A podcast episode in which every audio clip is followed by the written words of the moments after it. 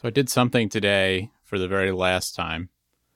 Whenever we record this podcast, I always get my computer and check the card in the Zoom recorder to see if it has last week's show on it and make sure that I've actually copied off last week's show before I format the card before we record. And so I got my computer and I went and got my little USB C SD card reader so that I could actually pull the footage off because my computer doesn't have an SD card slot. And that's something that I've done for the last time. Do you really think you're going to have your computer fully set up and ready to go for next for the next editing I- session? I think so. Well, I mean, I'm not saying that I won't use this computer anymore before then, but I'm, I'll probably have it set up by next week when we record this podcast again. So that's uh, pretty exciting. Yeah, yeah. Oh man. Yeah. When when is when is it when's it coming, Daniel? It's coming tomorrow night, so not that not that long to wait. Do you want do you want to talk a little bit about uh, what you what you have coming? Uh, yeah, sure. So I ordered an M1 Max 16 inch uh, Apple laptop, Yeah. MacBook Pro. I got the top end M1 Max, so it has 10 core uh, CPU and 32 core GPU. Is that that's the top end? I thought there was a Oh yeah, that's right. On the M1s, it is. The, the 24 core is the smaller. Mhm. And is there one below that too? No, no. So I mean, they have the M1 Pro, but for the M1 Max, it's either 24 or 32 Okay. uh, GPU cores. And then I got 64 gigs of RAM and two terabyte SSD. Oh, so you like you like got the top end of of the max option. I mean, it could have gone could have gone farther. You know, could have done four terabytes. well, sure, but like not, not upgrading storage. You got the most RAM, most cores. Yeah. I thought there was one above that for some reason. No, I think it's a. I, think it's mean, I feel like the, in that case, you got a pretty good deal on that computer. yeah, yeah, I think so. It's uh, that's gonna be good. Mhm. That, uh, all those extra cores are gonna help out a lot. Yeah. a lot of the resolve stuff is very Mhm. parallelized. Yeah, I was looking it up, and the M1 Air that we both have right now Mhm. has four performance cores and four efficiency cores for Right. the CPU, and then eight GPU cores. And the M1 Max has 10 total CPU cores, of which I believe eight are performance and two are efficiency. Oh wow! So you're gonna get faster, faster performance in general. hmm But like any of those GPU stuffs is gonna be easily four times faster, not accounting for the extra ProRes encoder. hmm And the uh, the increased memory bandwidth. Yeah. So- oh geez. yeah. So something to look forward to on this show will be Yeah. us doing way too many comparisons between the M1 Air and the M1 Max, um, doing doing resolve tasks. That's gonna be uh pain- painful for me. yes, Because yes. I don't feel like buying a new computer right now, even though I really want a new computer. And oh, geez, Yep. that thing's gonna be so fast. I'm curious how the battery life's gonna be for you. That'll be Yeah. really uh, indicative for me as well. Yeah, yeah. I'm also curious about that. The battery is literally twice the size of the one in the Air. It's just so freaking It's big. it's like- 100 watt hours instead of 49 I point think. Isn't it like 99.6 watt hours? It probably is, yeah, because airplanes. But Yep. But obviously, it uses more power and all that. So we'll see. Welcome back to the Camera Gear Podcast. I'm Daniel, And I'm Lucas. and we're back today to talk more about the gear we use for photo and video. Okay, let's get into it. All right. What I do don't, I don't think I put the first the first topic on here. I think you did. Uh, yeah, that that is that is correct. It looks like the kind of topic that I would put on It here. really, it really does. And I saw this, and I said Lucas is going to be really interested in this, and he's going to want to talk way too long about this on the show, and so I put it in. But basically, on this show, we talk a lot about Super 35. I think you're constantly trying to justify that you bought an APS-C camera, and so you'd like to say that APS-C slash Super 35 is like the one true cinema frame size, and that seems to be your big deal. Do you disagree? Jeez. I'm sorry, officer. you caught me red-handed. I can neither confirm nor deny. Uh, no, I mean, if you're taking photos, 35 millimeter, I mean that's that's traditional, right? Full frame. But if you're shooting, if you're shooting video, you're shooting cinema, you got to turn that 35 sideways. I'm just saying, Super 35 is the way God intended movies to be filmed, and that is the true full frame when it comes to cinema. And if you go bigger than that, you're in large format. I'm just saying. Well, well, as as outlandish as this statement sounds, it seems like Red agrees with you. So the news is that Red has so two of their cameras are the V Raptor and the V Raptor XL, which which have existed previously, and they've come with an 8K full frame sensor. Those came out roughly one year ago, Mhm. around September, eh, November ish 2021. 8K, 120 frames per second. Just monsters of camera, but not to be confused with the Red Monster, Monster, Monstro. Yeah, which is a different camera. Different camera, but pretty impressive Yep. set of cameras here. Yeah, so those those have been out, and what they just announced is that in addition to offering that 8K full frame sensor, they're also going to offer an 8K Super 35 sensor. Nice. I was trying to find some more information about this as if the Super 35 is going to enable more things. Yeah, I'm not sure on that either. I mean, it's it seems like it's basically the same sensor but in a smaller package. Like it's still 8K, Right. but it's Super 35. And I think some of the question here was why why would you do this when you could just crop in on the smaller sensor? Mm-hmm. Yeah, why, you- why would you possibly want a smaller sensor when the camera is already offered with a larger sensor? Exactly. And so I think that the argument here is that 8K full width, if you want the width to be Super 35 at 8K, because if you're going to shoot on the large format Raptor at 35 millimeter width, and that's not the width, but 35 millimeter, then it's going to be, you know, 6K when you, you crop Right. in. And if you need full 8K Mhm. at Super 35, then yeah, you're kind of out of luck. out of luck. And so uh, apparently, like the the original draw for this was wildlife videographers. And if you remember, they had that red camera a while back that came in white. Yep. And it I was mean, that was this. That was this camera. That was this the camera. V-Raptor. yeah, and it was called like the Rhino edition, and it came in Uh-huh. white. So and cool. that version of it was APS-C or Super 35, right? Oh, really? Yeah. And so and that was that was kind of like why that was a special edition because Mm-hmm. they made that for wildlife photographers. Right. And so I guess that must have been a successful experiment or they found out that more people wanted it and so now it's just a normal part of the lineup. You can't get it in white anymore, but you can get those cameras with that same sensor. Well, I mean, a lot of these vintage lenses that you're going to shoot on, like if you're trying to shoot on um, some, I guess their Panavisions are full frame, but like some Panavisions and Cookes, and basically there's more, there's more lens and cinematic glass for Super 35 Yep. because that's been what everyone has shot on for the longest Mm-hmm. time. And so I guess you know maybe these people are like, I'm tired, I want to be able to shoot 8K, but I want to be able to use these lenses. They I got- think they that's got to meet the market where it is, which is at uh, Super 35. Yeah, apparently so. hmm I think that's pretty cool. I was trying to figure out if there was a there was like maybe some more information as far as if the sensor is going to perform any different. hmm It sounds like it's going to be the exact same performance as the current V Raptor, just a smaller sensor size, which cool. But like the ARRI 35 that just came out, that one has more dynamic range than any of their large format Huh. cameras, and that's because you can read out more information off the sensor faster Sure. That makes sense. and the processor in the V Raptor is really, really good. And so I'm like, does that mean they could do more with the Super 35 version? Like, could it have more dynamic range? yeah. Interesting. I don't know. I mean, like, there's nothing that was released as far as this, you know, says one way or the other. Yeah. It's like 17 plus stops of dynamic range, which is basically what the uh, the full frame full frame large format V Raptor does. hmm So like, it sounds like it's not going to be any different, but it seems like there could be potential for it to be better. We'll just have to wait and see, I guess. Maybe, and some of that stuff could be a firmware update.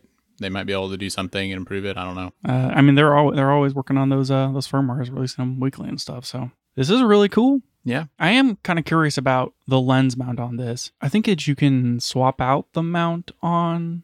I did not look into it to see that. Yeah, I didn't look at it quite enough. I think when I was reading through this, that they said that on one of these you could change out the mount type, but by default, the V Raptor ships with an RF mount. Yeah, that's pretty And interesting. I don't know. I've, I'm kind, Kind of a weird choice, I'm really. kind of well. I like everything before that was EF, hmm And so they kind of just followed Canon into RF.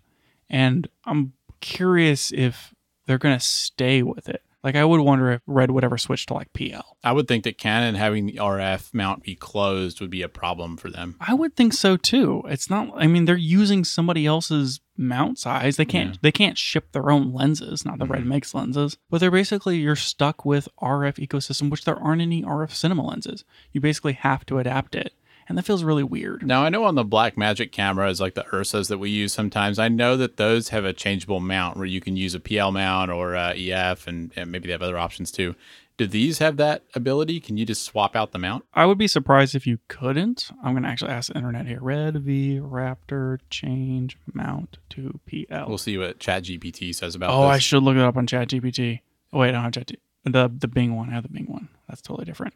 Anyway, there's an adapter Well, of course there is. I mean, because you can adapt RF to EF. I'm sure you could do that, but I wonder if you can just physically change out the mount. I don't know. We'll have to look and see. You know, Yeah. maybe maybe there'll be some sort of um, continuation of this topic on a future episode where we think back on this conversation and then give people an update for it. Well, I'm sure you're going to think back fondly on Red supporting Super 35. Yep. Yeah. Well. But anyways, like any most most cinema stuff, your lenses you can change the mount out on them.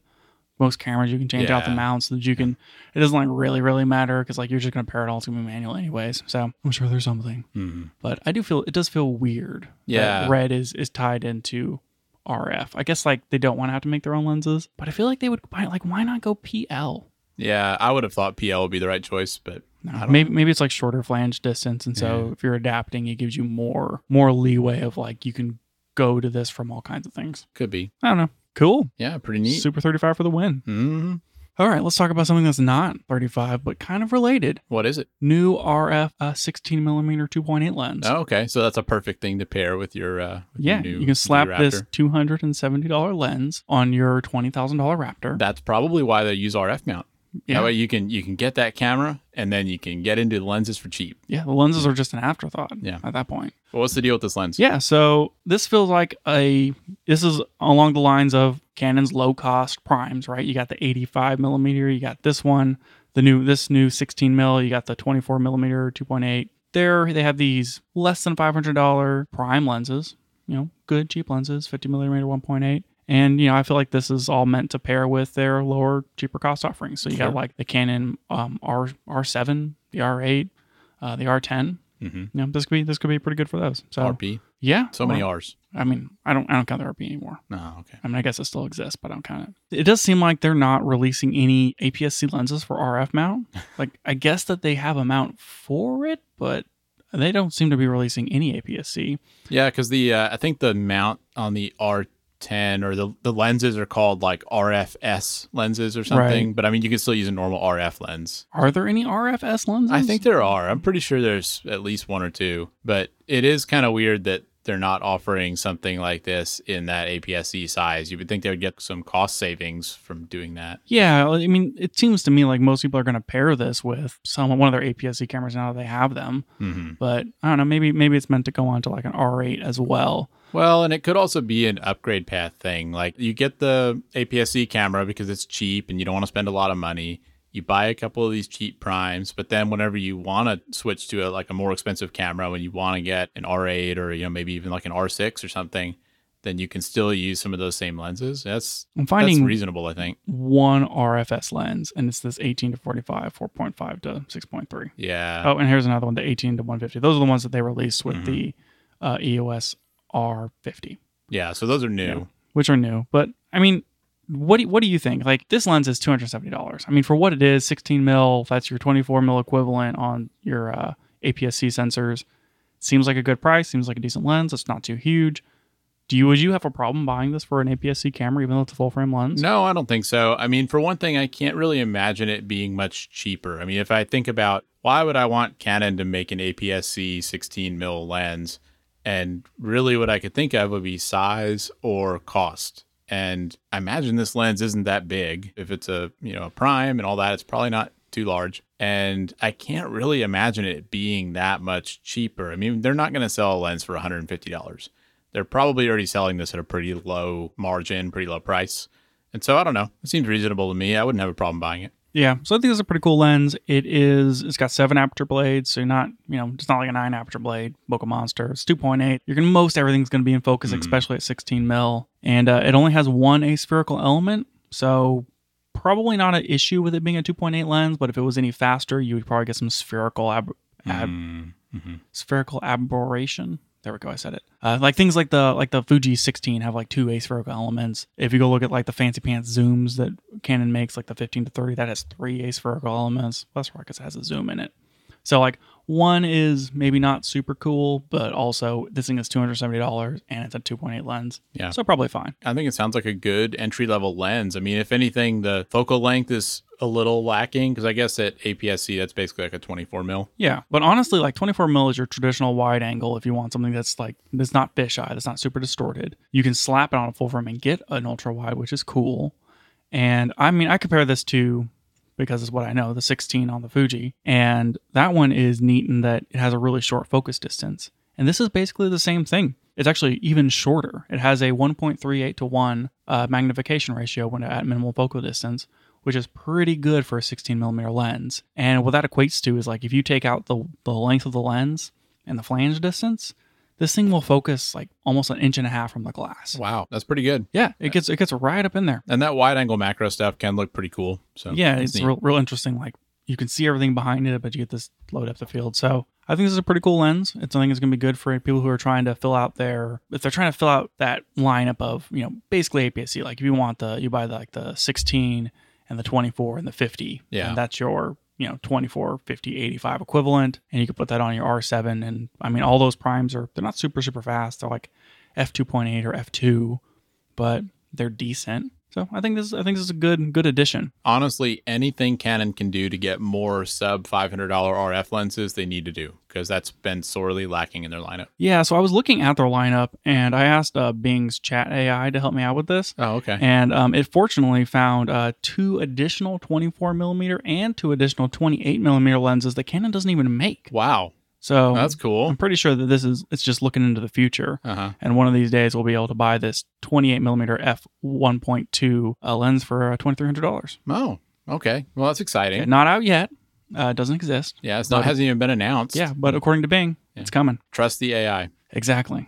So anyway, you got the six- 16 mil, and so if you're looking for something else in this range, you can buy the cheap zoom, which is a 15 to 30, but that's f 4.5 to f 6.3. it's not great, but so you could buy that, but you probably shouldn't. but okay, 550, right? Not bad. Uh, your other options are the 15 to 35 f 2.8, so same same f stop, but you get a zoom. Mhm. That's two thousand dollars, or you can do the 14 to 35 f 4 and that one's $1,500. And this kind of brings me to the whole problem with the RF line right now is like, there's no mid tier. yeah. I feel like most of the stuff that people are going to buy from Canon are going to be like, I'm going to buy a $1,500 camera or a $2,500 camera, like an R6 Mark II or something. And if that's what you're buying, are you buying the zooms and the primes that are over $2,000? or are you buying the zooms and the primes that are under $500? So you have a $2,500 camera.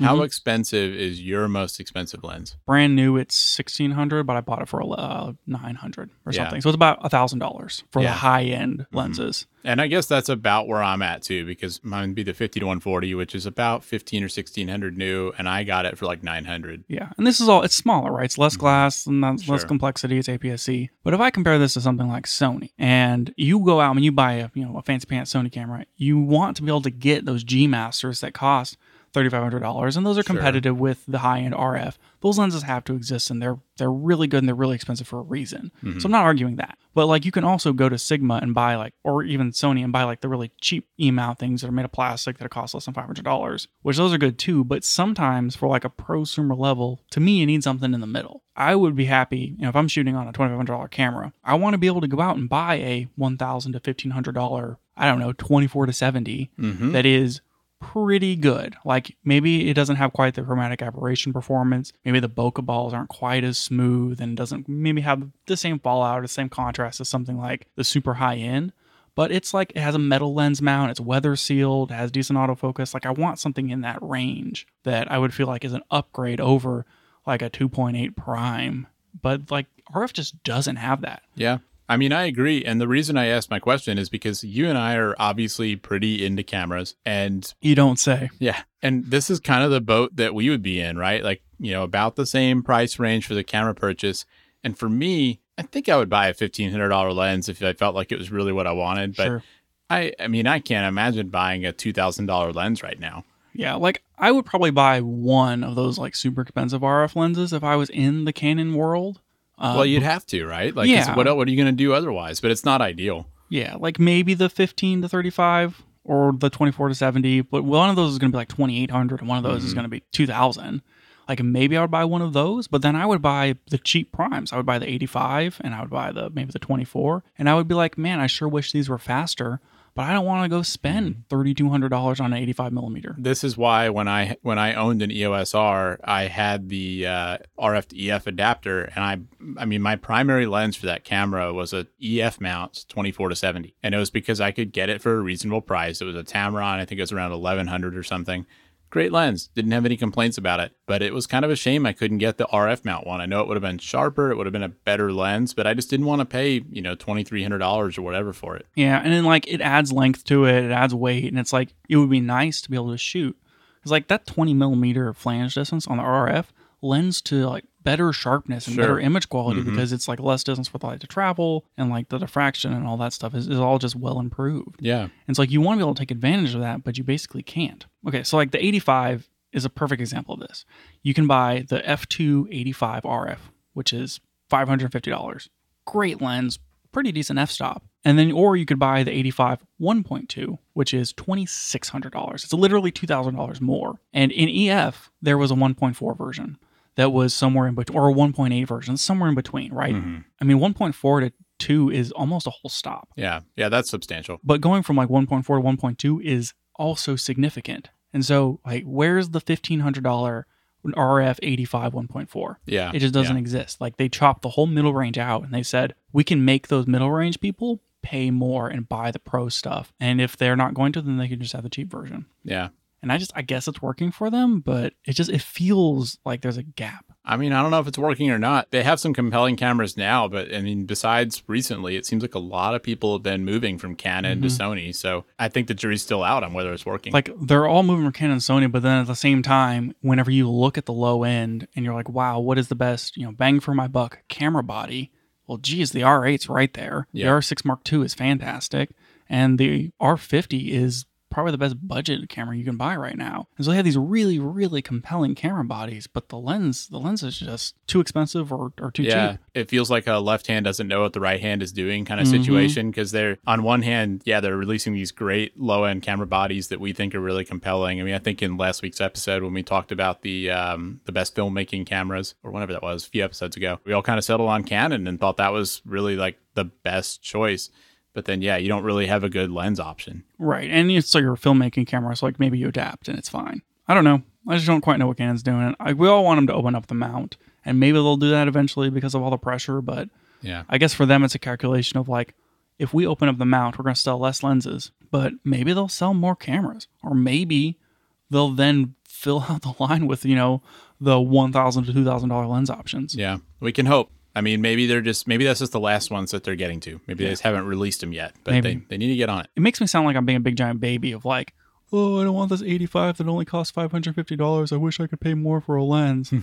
Uh, because, like, those lenses are really good and they're right there and they're decently priced. It's just, for me, I feel like they could have compromised differently. Like, I want slightly better build quality, I want weather sealing, Mhm. but I also don't want to spend $2,500 um, on a lens. Yeah, I agree. Anyway, nothing about that RF 16 millimeter 2.8.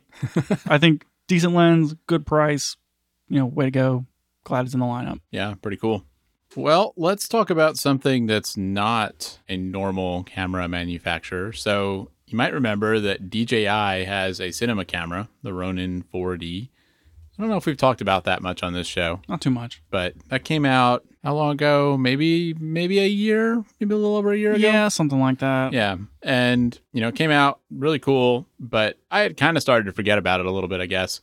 And they recently came out with an update or a couple of updates that looked pretty cool and kind of brought it back into the limelight. A couple of people released videos on it. Thought it would be neat to talk about that update and then just kind of discuss what we think about that as a camera. So, a couple of things they did. Uh, one is that they released an L mount adapter for it. So, I think prior to this, they had their mount, which I think is like the DL mount or something, but basically, DJI makes some lenses and they had a mount for those. And then they had a PL adapter. By adapter, you mean like you can swap out the mount on Yeah. the camera. It's not, you're not like just, you know, slapping an adapter on there. Right, You're changing the mount. Yeah. I'm looking at their site here. Obviously, they have the DL mount, which is the big DL. Uh, but they also have M mount. Uh, I don't know what that is. You can put E mount on it for all your Sony lenses. I forgot about E mount. and then uh, now they have L mount. Okay, so they don't have PL, but they had the E mount, and then now they have the L mount. Thought that was cool. Another camera using L mount. Good to see that. Yeah, that's great. L, that L mount alliance. I mean, I think I think we're going to see a lot of cool stuff from that. I was really down on it whenever you know it's like, oh, geez, Panasonic and Sigma and Mhm. and uh, uh, what's that really good camera brand? Leica. There you go. Yep. It's like they're like okay, fine. It just feels like they're trying Yeah, to compete like, do with. you- do you really need another mount? Oh, jeez, yeah. But I mean, with now DJI hopping on board, this is is gonna get good pretty Yeah. quick. Yeah, I You think just so. wait. And that, and and with the uh, S5 uh, Mark II being so good, Mm-hmm. I think that's going to also maybe spur some more lens development. It'd be cool to start seeing some like DZO or Viltrox or or Venus Optics lenses coming out for for L mount. You know, Yeah. more kind of filling out some of that like geared cinema lens stuff, but Mhm. straight to L mount. I'd be into that. I agree. So that was one thing they did. They had a couple of other little updates that we're not going to talk about because they're kind of boring. You know, some stuff with like GPS or something. Yeah, But who cares about that? Yeah, yeah. But the really cool thing they came out with was this new flex cable thing. So the way the Ronin 4D is set up is you have the normal cinema camera body, and then they basically have a gimbal on the front of it that has like a little lever arm thing so that you get four axes of movement, and the lens sits on that gimbal. So, you know, you basically have like a gimbal built into your camera. And they came out with this flex cable thing where now you can separate the gimbal from the camera body. So you could set the camera body on the ground and then have this cable that just has a camera lens on it and then a gimbal and it runs back to the camera body. And so it kind of lets you break up your camera into two pieces. And that's something that we don't really see. And it was pretty cool to see that. But Daniel, why would you ever want to do that? Well, yeah, that's a good question. And a, a couple of the people that made videos on it kind of showed some use cases for it, and it was kind of neat to see how how they actually used it in practice. So the one that I watched was from Make Art Now, and he was using it to do some real estate stuff. And so they have this backpack that you can get. I think they DJI sells it, right? Do right. sell DJI sells a backpack that's specifically built for the Okay. body, so you can like Velcro the body into mm-hmm. it and then run the cable out Yeah. to wherever your head I, is. I feel like you could just throw it in a Timbuk2 bag. I Sure, don't know why you need their backpack, but regardless, he put this backpack on and then he had the gimbal thing with the camera on it and he had it on the end of a long stick. And then he was just like running around in this house with this camera thing and he was basically it looked like he was flying a drone inside a house and he would push it through doorways and stuff and was getting these really cool shots it would be really hard to do with a full on you know cinema rig but it worked really well and that was neat to see That's super cool. So I watched I watched the the Potato Jet one, mm-hmm. and he used a bunch of different versions of this. So like the 4D has a you can has like a screen thing with like con- controllers, so you can you know move the you know gimbal piece around, and yeah control all the focus and everything from a handheld controller. So you can like mount this thing and then control the camera and do all your pans Mhm. and all this stuff. And so he combined that with a lot of different options of like, you know, maybe I mount this on a 10 foot pole and I can do this panning shot without having to have the person running the camera all the way up there. And then he mounted it in a in a car, like between the passenger and the driver. And you can do this like full 360 turn. And you know, he's able to control the camera remotely and he can do this really cool mount thing. And it's like, well, why couldn't you just do that before? And it's because the camera is kind of big. yeah But when you take the the head of the camera off with the gimbal, it's like six pounds. mm-hmm. And so all of a sudden you can get this really cool stabilized cinema stuff on things that you could normally do with like a mirrorless camera. Yeah. Because now it's six pounds. Yeah. And so sure you have to like run this cable to, you know, a separated body. But it was, it was pretty neat. hmm You know, a lot of like sliders and stuff have a weight limit. And- Yeah, exactly. and, you know, or, or tripod even, you know, they, they have a weight limit. You have to pay more to get something with a higher weight limit. And so this might let you use some of that equipment that you couldn't Mhm. otherwise use. Yeah, that's all pretty neat. I do like the idea of like having a having a bag or backpack or something, and like this cable runs out to your wand that has Yeah. this new camera on the end of it. That sounds pretty neat. I mean, honestly, it, it- in terms of physicality of, of running a camera for a long time, it sounds a lot better. You know, like if I think about being on a set and running a camera for a couple of hours, I sure would rather have most of the weight in a backpack rather than holding it on my shoulder, and my hands, whatever. So, Yeah, I, I really like that a lot. I mean, what do you what do you think about the 4D just kind of in general? you know, I think it's pretty cool. I mean, for one thing, I like that they're doing something different. And that was that was what really struck me when it came out. I mean, obviously having a gimbal on the front of this thing's not something you normally see. And this thing with the flex cables, kind of another example. There is actually another camera that did this before. One of Sony's Venice cameras has the same concept, but you know, we don't really see it much. And with the gimbal aspect of it, it does feel like DJI is kind of breaking new ground. And so, I mean, the kind of the first thing is that I just appreciate that they're trying new things and they're kind of trying to push stuff forward in a way that a lot of these other companies really don't. But I mean, overall, I think it looks great. If I was in the market to buy a video only camera, you know, like a cinema grade camera, I would honestly give the Ronin 4D a serious consideration just because I think you can do some unique stuff with it that you can't do with a normal camera. Yeah, it's it's pretty neat. I mean, I'm looking at the specs here on the prices and stuff, and I didn't know that you could get this thing up to 8K. Apparently, Yeah. they have two different sensor options in this, Mhm. and that's $6,800 versus uh, 11500 Yeah. so which for something like this, you know, not crazy. This Yeah. camera will shoot, you know, 6K ProRes RAW. Mhm. It has built-in ND filters. Um, it's got the built-in stabilization. I think maybe some of your limitations might be the size of the lenses that you could put on it because of that built-in gimbal. Yeah. Uh, so that may be, you know, a little restricting for some people. But in general, like this can do a lot of cool stuff. Yeah.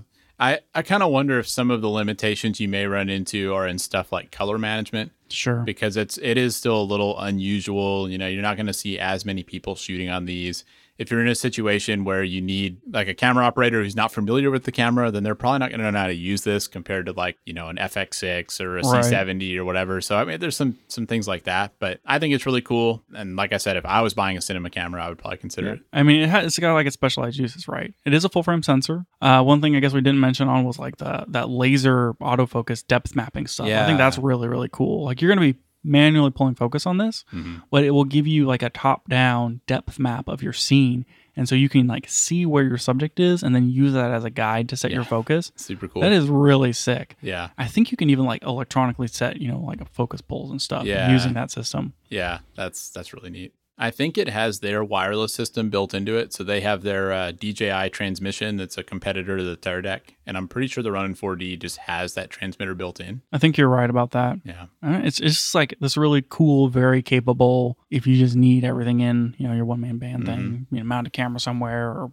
man, Mm-hmm. I mean, I, I think that's what it is. I, I don't think that we're going to see very many Hollywood movies shot on this camera. It, it doesn't seem like it's made for well, that. Well not necessarily like, well, maybe not entirely, Yeah. right? But there's probably certain shots that you could Sure. get using this camera where you couldn't with something else. yeah, And I'm still waiting for them to like take this whole thing and, and, and slap it on a Phantom. yeah, Is that the right word? probably an Inspire. At Inspire. Price, yeah. Sorry, slap it on an Inspire, and like there you go. Yep. Yeah. But what I was going to say though is I think that for people that are doing, you know, more run and gun type stuff, I mean, if you're shooting a music video or even somebody doing like a documentary or something like that, having a camera like this just seems perfect because you get that gimbal Yeah. built in. You're not spending any time trying to, you know, rig up some sort of stabilization thing. And all the features on it seem like it's well thought out. It seems like they actually talk to people that do cinema stuff and all the controls make sense and all that. And I mean, it's just, I, I'm really impressed with that product. Yeah, that's cool. They they found a niche and they're they're working it. Yep, and it's cool to see updates too. I mean, it's not not a one and done that they just forgot about. Yep. pretty cool. Do you think that this would have been a good option for the music video that we just shot? That's that's a good segue. I I mean, honestly, yeah, I I do. I would have loved to. So, like, I, I did some shots like off the stage on some chairs. It would have been cool to have this thing mounted on a pole. Yeah. You could, you could like, I could like moved into the crowd and then up. Oh, and then, like man. had it panned down. That would look Well- crazy. Well, you know how Laowa makes that probe lens, Yeah. and you can do some cool stuff with that. Like if you want to get a shot of like going into a bag or something. Yep. Yep. But if you think about it, this thing, if you were to put that gimbal on the end of a pole, it's Mhm. basically like a like a like- real life size. like a, yeah, like a life size probe lens. Because yeah, you're right. Like if you had a circle of people, you could just like push this thing into the circle, and get a really cool shot. That's shot. what I'm talking about. yeah, That's cool. yeah, that is cool. Anyway, let's let's talk about this thing, man. So we we shot a, a music video. Won't go into any the details as far as like what exactly, but a bunch of people and bunch of cameras. So we shot this on G's, the XT3, two XH2Ss, and two Sony A7 IIIs. So we had five cameras running. No, we had we had more because we had a we had a third uh, A7 III that was also a handheld. Oh yeah, we did. So three A7 IIIs, two XH2Ss, and an XT3. Yeah. Jeez. Six cameras. Yeah. And so then we shot the whole thing three times, which means we had 22 total angles. And this was all, you know, pre-recorded tracks. Everyone had the tracks in their ears, so they were just they played it live, but they were miming it. Yeah. And so then we were able to go back and sync all of those to the original track. hmm And so we we essentially had a 22 Yeah. camera multicam Yeah. to edit this thing. And and I think it was probably one of the largest projects we've done. So we shot the TV show last fall, and that was right. that would that was probably the most ambitious thing we've been a part of in terms of actual you know cinematography and gear and all that but i think this was pretty close to just in terms of complexity of the shoot and number of talents, and then also like just how quickly we were able to pull this whole thing together. That Yeah. was kind of cool. Yeah, because we we heard about it about two weeks two weeks before we shot it, and you know in that time we had to figure out our location, figure out how we were going to light it, get all the equipment in place, get all the people there on the day, figure out the cameras. I mean, yeah, we got a lot done, and all in all, I think it went pretty well. Yeah, I was like, because kind of an aside, I think that um, a lot of the work that we did for that TV show shoot uh, with like the set and managing people and all that stuff was uh, pretty translatable here and very helpful. Yeah, So like a lot of that soft skill of like you know learning how to light it, making sure everything's prepped ahead of time, understanding where you're going to put people and like coordinating those people and how they know when to start and stop and all that stuff. hmm yeah, you learn by doing, and we definitely learned stuff from the past, and I think we probably learned stuff during this shoot that Yeah, we'll be able sure. to apply to future stuff as well. Yeah. So uh, I mean, let's let's talk a little bit about you know how we lit it, what kind of gear we did, and then maybe talking about editing it because I think that's that's maybe the most interesting part to me. Yeah, Because like if you're going to shoot a music video, like one option is you have a gimbal on like one or two people, and then like you just go through it and like you plan everything out. You're like these are my 15 shots, and we're just going to like shoot each of the things. yeah, like like it's scripted Mhm. almost. Yeah. Um, the other way to do it is like let's just set up all of our angles. We'll do it unscripted, and then we'll cut it together in post. Yeah, which is what we did. Yeah, and so that's what we did, and we just we shot it multiple times from all these different angles. Yep. And now we're, we're just working through it. Yep. So before we talk about the editing side, though, let's I guess cover what cover some of the uh, you know the setup and the actual shoot. So do you want to talk some about the lighting? Or? Yeah, let's talk about the lighting. So we did two key lights essentially, which ended up being more of like fill lights. Mhm. Original plan was we were going to light the scene with uh, 5600K lanterns. So we looked at using, uh, I think we ended up using an SL60W Godox and then a VL150 Godox video light. Yeah. Which both the same white balance, same manufacturer, easy.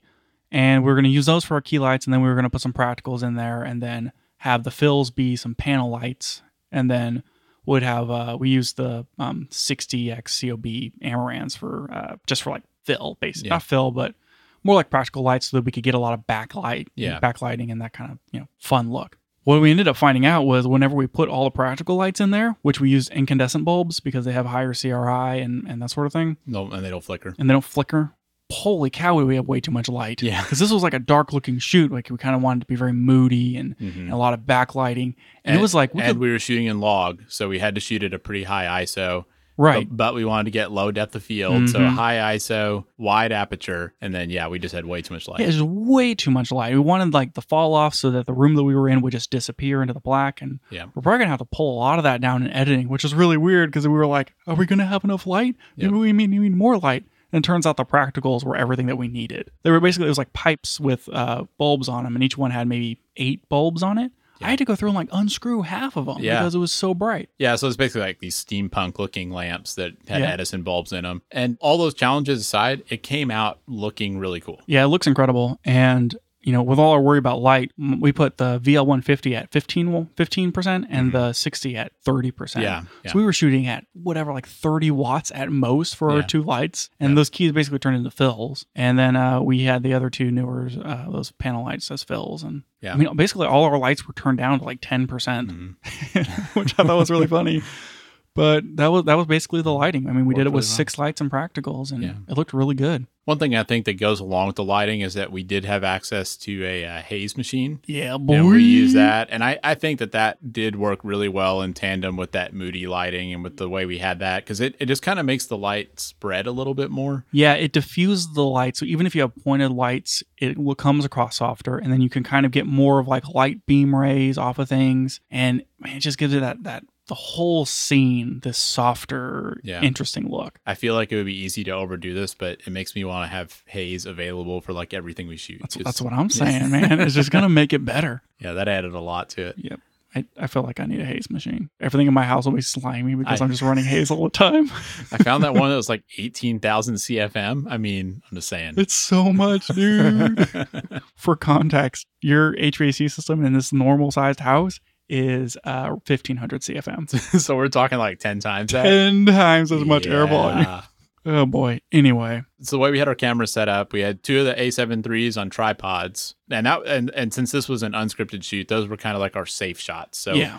We knew who we needed to have, you know, the main the main singers basically for this music video. We wanted them always in frames that we'd always have a safe shot. So we had Mhm. those two set up for that. Yep, and we framed the people around it. We're like, okay, here's our here's our visual lane. Don't cross this too often. Blah blah blah. Yeah. And those those were just simple on tripods. There wasn't And anything that worked fancy out pretty there. well. And then the other ones were all handheld. So we had the A7 III, the two XH2Ss handheld, and the XT3 we had on the gimbal. Yep. And then the for the XH2Ss, we had built those out into rigs. Mhm. You know, make them a little heavier, had batteries and monitors and that stuff on them. Yeah, which I do think helped. I, I wasn't sure how that was going to go. I, I was I was a little worried it was going to get too heavy, you know, and I'd, I'd start having a hard time holding it up. But it wasn't that bad, and I do feel like it just makes the shots more stable. We we wanted to get that handheld look. We wanted a little bit of camera shake in it, and I, I think we achieved that. And then I rigged the XT3 up on uh, an RSC. 2 gimbal. And I really like using the XT3 on that gimbal because because of the manual controls. Like you can just reach up and like change your ISO or change your uh your f-stop Yeah. without having to like push buttons. The, the Mm. controls are just right there. This was the first time we've used that gimbal with the integral follow focus. Hmm and so I rigged all that up and that worked out pretty good And you kind of had to do that because Mhm. it, for some reason, all the Fuji stuff does not work well on the gimbal with its because the gimbal has the ability to plug in a USB C cable to the camera and then Mhm. it can like electronically change the focus as you move the little dial, but it just that that does not work. it's so bad and so janky. I think that when using the follow focus, we really got to put the monitor on there because the focus peaking on that little display and running it did not work well. And I mm-hmm. think most of those gimbal shots are kind of out of focus. Yeah. But it also kind of fits with the look of the thing. And so we're going to be able to use, you know, three seconds of those pieces of those gimbal shots and it's going to look fine. We, we kind of lucked out on it, but we'll know for next time that you need to be able to Yeah. see. So definitely going to mount the monitor on it Mhm. in future. I really do like having a lightweight camera for the gimbal though, because Mhm. in the past I've used it with. I don't think I ever really used it with the USR, but I had the GH5 with that Sigma 18 to 35, where that lens is enormous, and it just gets heavy to hold up after a while. So Yeah, having sure. having a small camera with an APS-C lens is just perfect for a gimbal. Yeah, more reason for Sony to finally come out with that uh, 8 7000 series. Uh, maybe replace the A6400 that's uh, ancient at this point. Yeah, that would that would be a perfect gimbal camera.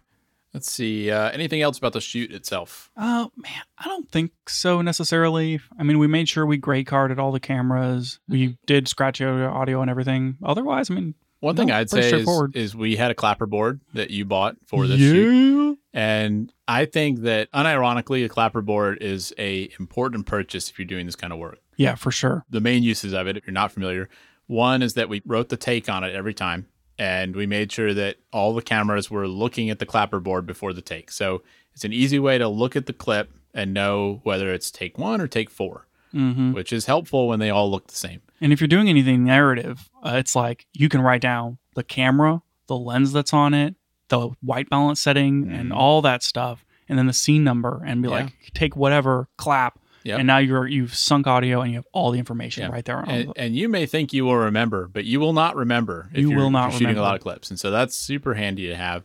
And then you mentioned that the clap lets you sync audio. So again, if you have all the cameras look at it and then you do a clap, then you have both a visual cue and an audio cue. And so that gives you a really easy way to line up multiple shots. yeah, I don't think it like it doesn't replace using like time code and that sort of thing Sure. because even if you set all of your cameras and all of your audio perfectly to the same, you know, twenty three point nine seven whatever frame frame rate and like they're all running on the same time, it doesn't matter. You're still going to get drift Yep. on all everything. If and on a long enough shoot, you will always get drift. Yeah. But if you're if you're doing something short, you know, it, it, it gets you where you need to be. In this case, I don't think we really had drift on any of the clips at three minutes, so that's yeah, fine. Yeah, it's not a not a problem for how short these were. And then the other thing though that maybe you wouldn't think about is that I think it just makes people take your shoot more seriously. It's the matte box effect, man. It, it really is. I mean, some people see it and they're like, "Oh, that's cute, cool," but I think it also puts them in the right mindset where they think, you know, we're here to do a thing. We're going to take it seriously whenever, you know, somebody's holding it and telling me something, like I'll listen to what they're saying and like it's time to pay attention now and I don't know. I I think it has a tangible effect on how seriously people approach whatever you're doing. I think the rhythm of it helps too. I mean, you can say, wave your arms and say, okay, guys, we're about to start. We're about to start. Everyone get ready. Is everybody ready? Are y'all ready? Okay. Uh, action. And like, that can work, but like, you pull out the clapper board, everyone's like, okay, this is happening. You know, rolling, rolling, down speed, speeding, clap. Everyone's quiet, Yeah. right? It's just, it's like the rhythm of it of like going through those motions and like working on a set. I mean, it. I think it helps. It's just like one more of those pieces that makes it feel you know more professional, even if it's something as like simple as a music video. Yeah. So I mean, definitely overkill for what we did, but it, it, but I I don't think it's overkill. I think I think fifteen or twenty bucks. It's a pretty easy sell for what you get out of it. okay, you convinced me. Yep. Would do again. Yeah. I mean, you're the one that bought it, so you were already convinced. I mean, I've been wanting one of these for a while, so I just needed a reason, and this was it. All right, let's talk about pulling in footage and editing, which I think maybe is maybe what people would be interested in. You brought this in, set up the project, hmm and then you sent me the locations for all your stuff, and then I mapped on my end because we're using DaVinci Resolve within the cloud, and this is just the best thing. I can't get over how great it is because usually, like you're like, I set up the project, we both have the same folder structure, and you're, and then I go, I go into the like, I hit Shift Nine to go in the project settings, and I'm like, here's Daniel's directory. And then I, I click on here, and then I add my directory, and then they match, and then all. Yeah. all footage is links. Yeah, it's perfect. it's amazing how well it works. It's so good. And so like you set up this project and then I can just go into it and make changes. Mhm. And then there's changes happen on your end. We don't even have to be in the same place. Yeah. Sorry, yeah. that's not what we're talking about. I'm just so pumped about It it. is, it is it is super cool and it's something that we just recently started doing and I already feel like I don't know how I'd live without this. Oh, it's so good. That plus frame.io has just changed the way that we work on projects. Yeah. Because it's like we can just collaborate continuously on something and like I can make a few changes and then you know, I'm like, oh man, I, ca- I can't jump into it to make that one change. And you're just like, well, I'm right here. Boom, boom, boom, done. Yeah. So it's speeding up our workflow. hmm And then we're, we can export straight from Resolve into frame.io, send our clients a link, and they're like, just click on the link and they can comment right there and they don't have to sign in and it just syncs into Resolve. Yeah. Ah. they, they don't have to download the video. This is just, it's too good. Yeah. The going from like using Final Cut and like exporting a video and like sending it on Google Drive and them sending us timestamps and, and like you can't help me because I'm working on it. And it's like I'd have to give it. To, oh my gosh. I can't I, I literally can't imagine trying to do that on this project. Oh, it would be a nightmare. It would be an absolute nightmare. The workflows in like Resolve 18 and like using this review tool has made this exponentially easier. It's mind blowing just to like close your eyes and think about what if I had to use Final Cut to do this and how much harder it would be. Oh, jeez. Yeah. Oh man. Anyways, love it. Love, Yeah. love, love. So, what did you do to set this thing up? So, I mean, pulling in the footage, pretty simple. We both had a copy of it before I built the project because we knew we didn't want to have to transfer. I think we had 240 gigs of video. And Yeah, we something didn't, like that. Didn't want to send that over the internet. So, we both had a copy of it. To underline what we did here, we brought two T7s, which are Samsung um, SSDs, and I copied from source to each drive. I didn't copy to a drive and then copy from one drive to the other. I copied from source twice. Yeah. And that way we have a, ba- a double backup. And we did that before we left the shoot, which is so critical. It's Yeah. like make your copy as soon as you can, make two copies, always copy from source. Yeah. You know, and don't send them with the same people. Yeah. You know, what if one of us had been in a car accident on the way home? Mhm. You know, Jeez. Can't underline how important that is. Even for a low stakes project like this, it's like, do it right. first off, nothing's truly low stakes. You know, like it would have been a pain to have to reshoot this. Well, yeah, mean, we had like 40 people. But the other, but the other part of it is that you make these habits now when you do low stakes things, and that way when you do high stakes things, you're already in the habit of doing it. You already know how to do it, and I mean, it's that's when it really matters. Yeah. So So, anyways, yeah, so we did that. I yeah, I created the project and pulled in all the footage. We kind of went back and forth about how we wanted to actually set it up. Also, I added metadata to all the files, so just like what camera, what take it was. I tagged all the shots where we used the gray cards so that we can just make a smart bin and resolve and search for gray card, and they all come up, which is maybe going to be handy. yeah, that's going to be great. And then the way we ended up deciding to do this, so we had four takes of this video and five or six cameras each time. We had a total of 22 camera angles of this thing, and it was the same song over and over. So all all 22 of those cameras are watching the same song with the same track. And so what we settled on doing was doing a, a single multicam clip with all 22 of those cameras in it. Yeah, and this was opposed to doing four multicam clips with only the angles associated with. So we had like the same take four times Yeah. and then trying to line those takes up. yeah. And I think that what we did here was the right choice because it was a dub track. And so, I mean, I, I think that our choice here on the 22 angles was, was the right. Well, because when you think about the workflow, it's like, what do you what do you do once you create that? So we, you know, we make a timeline, we put the real audio track for the song in, you know, and put the Mhm. put the multicam in, and you know, the way multicam works in all these editors is you basically can start playing through it, and you can switch what angle is visible, and it puts those cuts in the timeline. And when I think about it, if we had done this as four separate multicams, I don't know what that workflow would have looked like. I mean, I feel like it's like we would have cut it as though we only had one take and then maybe we'd look at the other takes, try to find other clips and put them in. But it ended up being a lot easier to just have all of your possible angles, and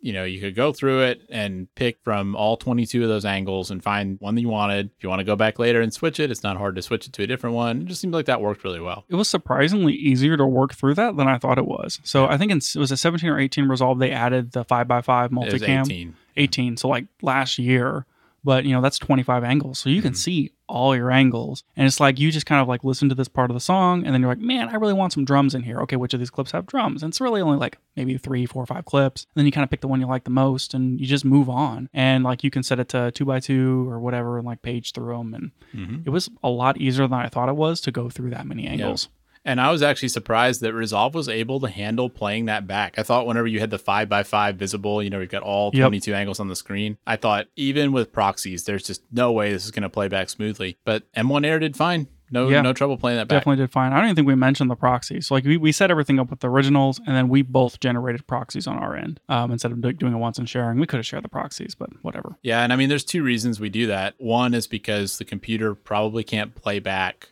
the full res files smoothly, especially once you start adding effects. But the other is that, you know, this is a lot of footage. It says like 240 gigs of footage, and neither of us want to have that much on our computer. We have other projects, we have other things on our machines. And so the proxies let us, you know, have a much smaller couple of gigs or whatever on the on the machine itself. I think it's like for this project, or it's 200 and whatever, 50, 60, 70 gigs, the proxies are like 16, Yeah. maybe. yeah, so it's a ridiculous improvement. It's like, you know Yeah. what, like more than 90%. Yeah, and then like when you're editing without the originals connected, whenever you have to like create optimized media, it's building it off the proxies. So like mm-hmm. your whole workflow stuff is a lot smaller. Yeah. And then like whenever you get into doing like color grading and stuff where you need the full res, then you just plug in the you Yep. plug in your drive. Yeah, so we're storing the originals on a T7 external SSD. And so you can edit without that in because you're just using the proxies that are local. But then, yeah, when you need it, you can just plug in that drive, restart Resolve, and then you've got it. Really, really happy with how all that worked. We were able to just line up all the audio based upon the original track, so everything had scratch Mhm. on it for when they sang it live, and then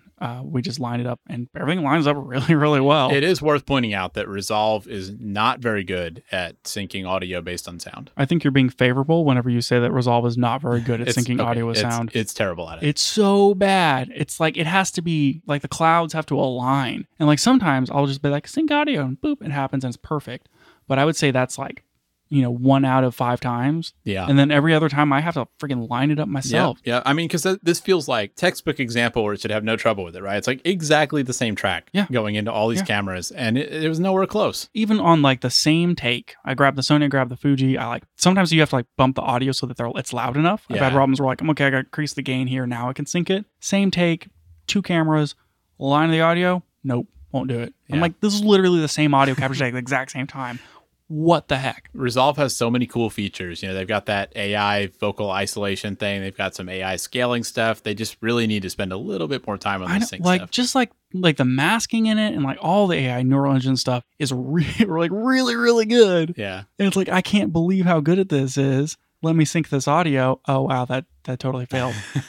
it's, it's frustrating. Yeah. But, Maybe uh, maybe Resolve 19 will solve that one. I mean, like they're working as like it seems like they're working as fast as they can to make Yeah. the software as good as it can be, and it's gotten like just from 16 to, to 18, like the last two years, it's gotten a lot better. Yeah. better. Makes me wonder what the next two years are going to hold. Yeah, I mean, it's they're just they're cranking it out. It feels like everyone's switching. Yeah, so that's kind of where we're at on it. We've started doing our cutting. We're not definitely not through with the project yet. We still haven't done our final cut of it.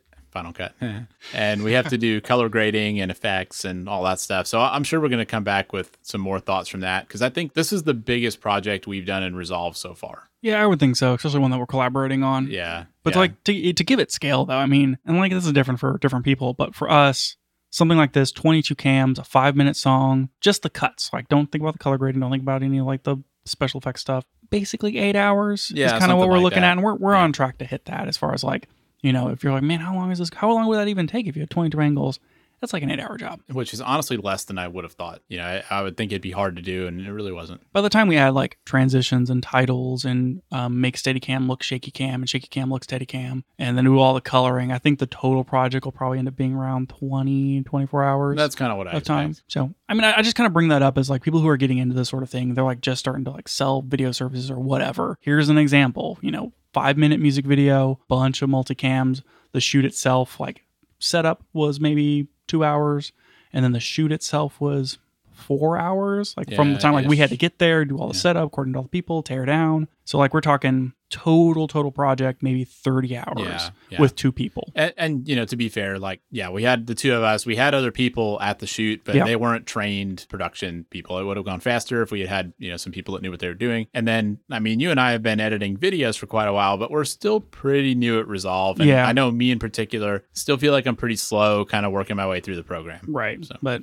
I mean, if I was going to like, you know, put together a proposal or something for this, you know, hey, we need this, whatever shoot, I would probably shoot them 40 hours plus review review time. Did I say 40? 30 hours plus review time. So Yeah, I think that sounds about right. yeah, anyways, that's kind of a good baseline. Yeah, and I'm really happy with how it's gone. Like we both said, you know, Resolve and Frame.io just feel like they've been critical for this, and it's, it's really cool to see that work out the way we imagined it Mhm. could. Yeah, I'm excited to uh to do more more stuff like this. I think we got a few things coming down the line. So Yeah, Good. Yeah, I mean, Daniel, do we have time for uh for one more topic? I don't think we have time for. it oh my today. gosh, we're gonna have to push this Yeah. again. One more week. Oh boy. Okay. Just so everybody knows, I released a YouTube video, and we're gonna talk about it. Never, just never. we're not, not gonna get to it. Someone's gonna release a camera next week probably, and then like we're just not gonna get to it. we've had it on the on the schedule for a while now, but I Mhm. think we're just gonna have to wait one more week. Yeah, that's all right. I feel like I should do another uh, legendary lens next week. That might be a good idea. What, what do I got on my It's gonna list be a real Lucas focused episode next Oh, week. between the- this Um, YouTube video and whatever whatever legendary lens is Next. I haven't done enough research on that that Canon lens, but that could be a good one. Um, oh, I'll do this one. Uh, this the next legendary lens list lens is going to be entitled "They Don't Make Them Like They Used to." Catch that next time on Yeah, the Camera Gear yeah. podcast. Very compelling review there. I, I have too much fun with that. yeah, yeah, apparently. That's it for the show today. Thanks for listening, and we'd encourage you to rate the show on iTunes and tell a friend, but only if you enjoyed it. You can find out more about us on our website at cameragearpodcast.com. We'll be back with more next week.